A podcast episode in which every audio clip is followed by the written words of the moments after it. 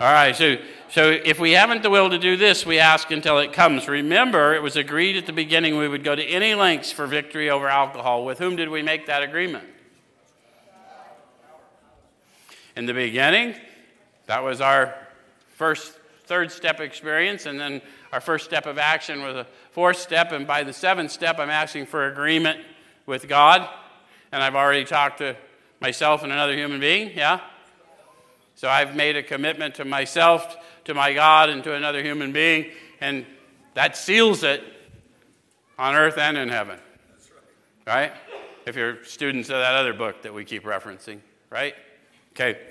Okay, so probably there are still some misgivings. How many of you understood the process, saw it worked in others? Thought, yeah, not so much. Any of you consider what it was going to take to outgrow yourself? Some of us don't even give it a thought. Somewhere along the journey, you, are going to have to really get circumspect, though, aren't you? You have to set down some things if you're going to climb that mountain. Okay. All right, so as we look over the list of business acquaintances and friends we have hurt, we may feel diffident about going to some of them on a spiritual basis. So, how many of you had some rather nefarious business acquaintances? Look at who I'm talking to. Pretty much all of us, right? So we might feel a little bit weird about going to them on a spiritual basis, yes?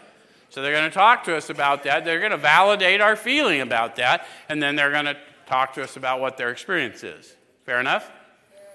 So let us be reassured. To some people, we need not and probably should not emphasize the spiritual feature on our first approach. Now, they told you something. I don't need to go emphasize the spiritual feature on the first approach. And if they told me it's going to be a first approach, there's going to be another approach. So people really don't need to hear about my journey of spiritual discovery until I have made right my wrong to them. To their satisfaction, not mine. Does that make sense? Been out there looking for God. Sure sorry about your stereo.